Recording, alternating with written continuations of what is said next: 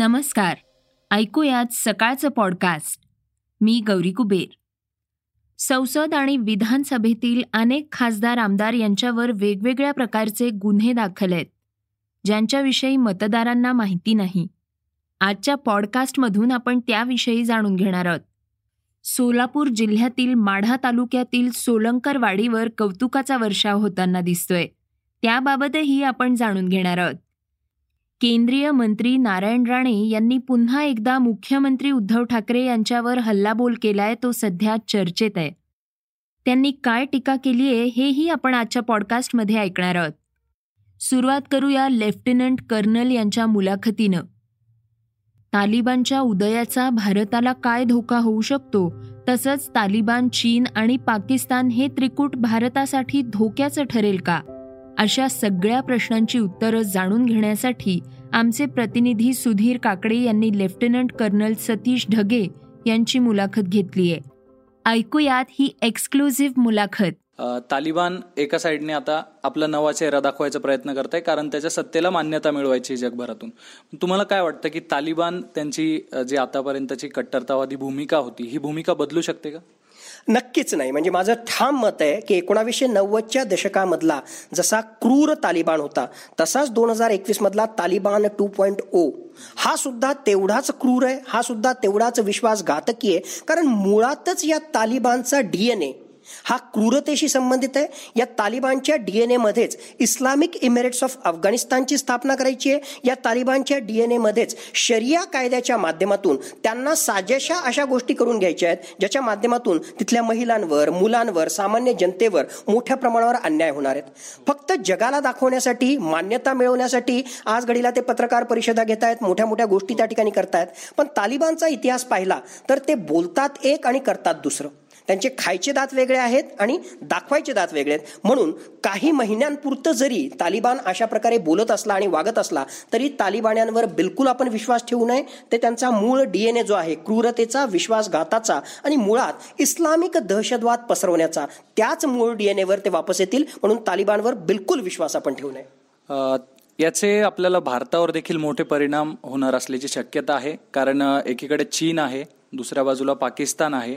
आणि आता जर त्यात तालिबानचा जर अजून परिणाम होणार असेल तर एक भारतासाठी नवं आव्हान ठरू शकतं? नक्कीच. जसं तुम्ही राईटली पॉईंट आउट केलं आतापर्यंत जे आहे भारताच्या सुरक्षिततेला आव्हान म्हणून आम्ही चीनचं नाव घेत होतो आम्ही जे आहे पाकिस्तानचं नाव घेत होतो आता त्या यादीमध्ये तिसरं नाव जोडावं लागतंय की तालिबान डॉमिनेटेड अफगाणिस्तान.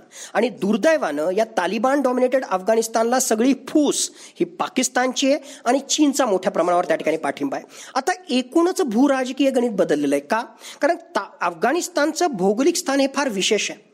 आपण जर भारताचा नकाशा पाहिला तर भारत या ठिकाणी आहे या ठिकाणी पाकिस्तान आहे आणि उत्तरेला त्या ठिकाणी अफगाणिस्तान आहे. आणि अफगाणिस्तानच्या उत्तरेला सेंट्रल एशियन नेशन्स आहेत कझाकिस्तान तुर्कमेनिस्तान तजाकिस्तान आणि या सेंट्रल एशियन रिपब्लिकन नेशन्समध्ये मोठ्या प्रमाणावर खनिज तेलाचे साठे आहेत. आपलं खनिज तेलाशी रिलेटेड डिपेंडन्स वेगवेगळ्या देशांवर मोठ्या प्रमाणावर आपल्याला आयात करावी लागते. म्हणून नक्कीच सेंट्रल एशियन रिपब्लिक नेशन्स सोबत कनेक्टिव्हिटी वाढवणं आपल्याला आवडलं असतं. पण दुर्दैवानं मध्ये पाकिस्तान असल्यामुळे आपण आता काय केलं होतं की या अरबी समुद्राच्या माध्यमातून इराण सोबत आपण दोस्ती वाढवली होती. त्या ठिकाणी चाबाहार बंदर आपण विकसित करतोय आणि त्या चाबाहार बंदरच्या माध्यमातून अफगाणिस्तान सोबत आपण कनेक्टिव्हिटी वाढवणार होतो आणि अफगाणिस्तानमधून सेंट्रल एशियन रिपब्लिकन नेशन्सशी आपण कनेक्ट कनेक्टिव्हिटी वाढवणार होतो. म्हणजे आपण पाकिस्तानला बायपास करणार होतो. दुर्दैवानं आता इराणमध्ये सुद्धा मोठ्या प्रमाणावर त्या ठिकाणी चीननं येणाऱ्या पंचवीस वर्षामध्ये फोर हंड्रेड हंड्रेड बिलियन डॉलर्सची गुंतवणूक करायचं ठरवलेलं आहे. त्याचबरोबर अफगाणिस्तान आज तालिबान्यांच्या कचाट्यात सापडल्यामुळे त्या ठिकाणी भारताला फेवरेबल अशा प्रकारचं वातावरण राहिलं नाही. म्हणून हे नक्कीच गणित त्या ठिकाणी बदललेलं आहे आणि सुरक्षिततेच्या दृष्टिकोनातून सुद्धा आता हे तालिबानी अतिरेकी जे आतापर्यंत अमेरिकेच्या सैनिकांविरुद्ध लढत होते आता त्यांना काहीच काम नाही आणि त्यांना लढल्याशिवाय दुसरं काही येत नाही. मग इस्लामिक दहशतवादाच्या नावाखाली सिराजुद्दीन हक्कानी हा जो एक गट या तालिबानमधलाच आहे तर तो सिराजुद्दीन हक्कानीचा गट जो आहे तो नक्कीच इस्लामिक दहशत दहशतवादाच्या नावाखाली पाकिस्तानची फूस असल्यामुळे भारतामध्ये मोठ्या प्रमाणावर इस्लामिक दहशतवाद वाढू शकतो. एवढंच नाही प्रत्यक्षरित्या जरी तालिबानी अतिरेकी भारतामध्ये आले नाही तरी सुद्धा आजचं युग हे ग्लोबलाइज्ड युग आहे. आणि प्रोपोगेंडा वॉरच्या माध्यमातून. एक त्या ठिकाणी क्लिप एक त्या ठिकाणी फोटो. आणि ऑलरेडी जे आहे तालिबानी डॉमिनेशन असणारं अफगाणिस्तानमध्ये त्या ठिकाणी टेरर हब टेररिस्टचा हब त्या ठिकाणी बनणारच आहे. भविष्यामध्ये या इस्लामिक दहशतवादाचा आणि सुरक्षिततेच्या अनुषंगानं मोठा खतरा भारताला त्या ठिकाणी होणार आहे. आणि तो फक्त अफगाणिस्तानकडून नाही तर आज घडीला चीन पाकिस्तान आणि तालिबान डॉमिनेटेड अफगाणिस्तान असं डेडली कॉम्बिनेशन त्या ठिकाणी तयार होतं नक्कीच. देशातील खासदार आणि आमदार यांच्याविषयी एक वेगळी माहिती घेणार आहोत. त्यांच्या कॅरेक्टर सर्टिफिकेटबद्दलचा आढावा आपण या बातमीतून घेणार आहोत. संसद विधानसभांमधील पाचशे बेचाळीस खासदार एक हजार नऊशे त्रेपन्न आमदारांपैकी तीनशे त्रेसष्ट म्हणजेच पंधरा टक्के लोकप्रतिनिधींवर गंभीर अतिगंभीर गुन्हे दाखल आहेत. अर्थात कलंकित लोकप्रतिनिधींबाबत महाराष्ट्राचा क्रमांक बराच खाली आला असला तरीही राज्यातील एक्केचाळीस आमदार खासदारांवर गुन्हे दाखल झाले आहेत. कलंकित केंद्रीय मंत्र्यांची टक्केवारी एकोणचाळीस पूर्णांक चार टक्के आहे. तर राज्यातील मंत्र्यांची संख्या पस्तीस इतकी आहे. खासदारांवर सरासरी सात वर्षांपासून तर आमदारांवर सहा वर्षे खटले दाखल आहेत. चोवीस खासदारांवर आणि एकशे अकरा आमदारांवर दहा वर्ष तसंच त्याहून जास्त काळ गुन्हेगारी खटले चालू आहेत. भाजप हा सध्या सर्वाधिक राज्यात सत्ता असलेला पक्ष आहे. या पक्षातील लोकप्रतिनिधींची संख्या सर्वाधिक म्हणजे त्र्याऐंशी एवढी आहे. त्यापाठोपाठ काँग्रेस तृणमूल काँग्रेस यांचा क्रमांक लागतो. दोन हजार एकोणवीसच्या लोकसभा निवडणुकीत आतापर्यंतच्या इतिहासातील सर्वाधिक म्हणजेच सदुसष्ट उमेदवारांनी आपल्यावर गुन्हे दाखल असल्याचं प्रतिज्ञापत्रात कबूल केलं होतं. नंतरच्या विधानसभा निवडणुकींपैकी बिहारमध्ये चौपन्न आणि केरळातील बेचाळीस आमदारांनी असं सांगितलं होतं.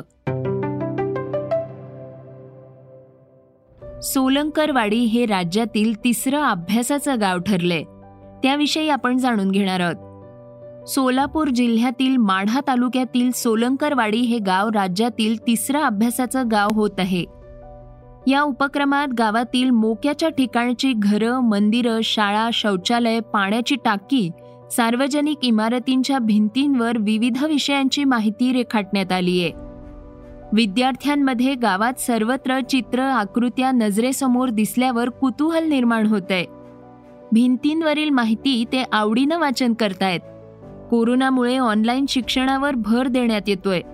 ग्रामीण भागात वीज आणि इंटरनेटच्या समस्यांमुळे अजूनही अनेक गावात ऑनलाईन शिक्षण पोचलेलं नाही. मात्र अशा स्थितीतही विद्यार्थ्यांची शिक्षणाची आवड कमी न होऊ देण्याच्या उद्देशानं सोलंकरवाडी हे गाव अभ्यासाचं गाव म्हणून साकारण्यात आलंय. आता या गावात सगळे विद्यार्थी चालता बोलता अभ्यास करताना दिसत आहेत गावात पहिली ते सातवीपर्यंत जिल्हा परिषदेची शाळा आहे. पहिली ते चौथीपर्यंत दोन वस्ती शाळा आहेत. गावातील एकूण पटसंख्या एकशे अडोतीस आहे. वस्ती शाळेसह एकूण आठ शिक्षक कार्यरत आहेत. गावात इंटरनेटचा अभाव आहे. विजेचाही सतत लपंडाव सुरूच असतो. अनेकांकडे स्मार्टफोन देखील नाहीत. त्यामुळे ऑनलाईन शिक्षणातही अनेक अडथळे येतात. एकंदरच अशा परिस्थितीमुळे गावातील मुलांचा अभ्यास बंद होऊ नये. या उद्देशानं केंद्र प्रमुख रामकृष्ण केदार आणि ग्रामीण विकास संस्थेचे अध्यक्ष विक्रम भांगिरे यांनी अभ्यासाचे गाव तयार करण्याची संकल्पना मांडली. आणि ती प्रत्यक्षात आलीये आता पाहूयात वेगवान घडामोडी. पुणे शहरातील एकशे पंच्याऐंशी ॲम्युनिटी स्पेसेस आणि पंच्याऐंशी आरक्षणाच्या जागा अशा दोनशे सत्तर जागा भाड्यानं देण्याच्या विषयास राष्ट्रवादी काँग्रेससह शिवसेना काँग्रेसची भूमिका विरोधाची राहिली आहे. त्यावर एकमत होऊ शकलं नाही. राष्ट्रवादीनं ॲम्युनिटी स्पेसेसचा आराखडा करणार आणि तेहतीस टक्के जागा अर्बन स्पेसेससाठी राखीव ठेवणार. या उपसूचनांच्या बदल्यात ठरावाला पाठिंबा दिला होता. पण भाजपकडून प्रस्तावात बदल करण्याचं कोणतंही ठोस आश्वासन मिळालं नाही. ओबीसींचे राजकीय आरक्षण शिक्षण आणि नोकरीबाबतचा प्रश्न नाही. इम्पेरिकल डेटा मिळवण्यासाठी आमचे प्रयत्न सुरू आहेत. त्यासाठी सुप्रीम कोर्टात गेलो आहोत. पुढील सुनावणी तेवीस सप्टेंबरला होणार आहे. असं राज्य सरकारमधील मंत्री छगन भुजबळ यांनी सांगितलंय. ओबीसी प्रश्नावर सर्व पक्षांनी एकत्र चर्चा केली पाहिजे. निवडणुकीआधी त्याचा प्रश्न सोडवला पाहिजे. निवडणूक पुढे ढकलली तरी चालेल असं भुजबळ यांनी सांगितलंय. बॉलिवूड अभिनेता सोनू सूदनं दिल्लीचे मुख्यमंत्री अरविंद केजरीवाल यांची भेट घेतली. सोनू आम आदमी पार्टीकडून निवडणूक लढवणार का याच्या चर्चा रंगल्या होत्या. त्यावर सोनू म्हणाला आमच्यात राजकीय चर्चा झाली नाही. लोकांना मदत करणं हा मोठा मुद्दा आहे. माझ्या दृष्टीनं त्यापेक्षा काहीही मोठं असू शकत नाही. मी नेहमीच राजकारण नाही हे सांगत आलोय. भारत विरुद्ध इंग्लंडच्या तिसऱ्या कसोटी सामन्यात भारतीय संघ ढेपाळलाय. दुसऱ्या दिवसाचा खेळ संपेपर्यंत इंग्लंडनं चारशे पार मजल मारली. वरच्या चारही फलंदाजांनी अर्धशतकी खेळी केल्या. या साऱ्या घटनेनंतर विराटच्या नेतृत्वावर टीका करण्यात आलीय विराटला या साऱ्या गोष्टींची उत्तरं द्यावीच लागतील. अशा प्रकारे इंग्लंडच्या माजी कर्णधार मायकल वॉननं तीव्र शब्दात नाराजी व्यक्त केलीय आता पाहूया चर्चेतील बातमी. केंद्रीय मंत्री नारायण राणे हे सध्या त्यांच्या जनआशीर्वाद यात्रेमुळे चर्चेत आले आहेत. गेल्या काही दिवसांपासून राणे यांनी राज्याचे मुख्यमंत्री उद्धव ठाकरे यांच्यावर सडकून टीका केलीय रत्नागिरीत जनआशीर्वाद यात्रेदरम्यान ते बोलत होते. यावेळी ते म्हणाले केंद्रीय मंत्र्याला अटक करून काय पराक्रम केला? दरोडेखोरांना अटक करावी तशी मला अटक केली. दादागिरी करू नका वाट्याला जाऊ नका. मी टप्प्याटप्प्यानं प्रकरणं बाहेर काढणार आहे. असा सूचक इशारा राणे यांनी दिलाय. राणे म्हणाले कसली भाषण करता? तर माझा घसा ठीक होईल. मी मग सोडणार नाही. काय करायचं ते करा. आता जुन्या गोष्टी काढण्या काढा ना. दोन वर्ष झाली. शोधतायत नाही मिळालं आम्हाला जुन्या गोष्टी माहिती आहेत. रमेश मोरीची हत्या कशी झाली? त्याचं कारण काय आहे? ज्या जाधव याची हत्या झाली त्याचे कारण काय आहे? माहिती? आपल्याच बंधूच्या पत्नीवर म्हणजे वहिनीवर ऍसिड फेकायला कोणी सांगितलं? कोणाला? आणि संस्कार. असे संस्कार आपल्या भावाच्या पत्नीवर ऍसिड फेका बऱ्याच टप्प्याटप्प्याने मी काढलं. टप्प्याटप्प्याने सुशांतची केस संपली नाहीये. दिशा सालेंची पण संपली नाहीये. मी केंद्रामध्ये मंत्री आहे. जरा आठवण करा. रिस्ट्रिक्शन काय करणार? रिस्ट्रिक्शन देऊन अटक? किती दिवस? सगळा कायदा तुमच्याकडे नाही. आम्ही भारतीय नागरिक आहोत. तुम्हाला जो कायदा तो आम्हालाही आहे. मग? तुला दादागिरी करू नका. तो तुमचा पिंड आहे. तुम्ही अनुभवलाय आम्हाला. जवळून पाहिलंय. नको त्या वाटेत जाऊ नये. आणि त्यामुळे मी आज ना उद्या परत पूर्वीसारखा माझा आवाज खणखणीत आल्यानंतर मी खणखणीत वाजव. हे होतं सकाळचं पॉडकास्ट उद्या पुन्हा भेटूयात. धन्यवाद. संशोधन आणि स्क्रिप्ट युगंधर ताजणे विनायक होगाडे. वाचा बघा आणि आता ऐका आणखी बातम्या. ई सकाळ डॉट कॉम वर. तुम्ही हा पॉडकास्ट ई सकाळच्या वेबसाईट आणि ऍप वर सुद्धा ऐकू शकता.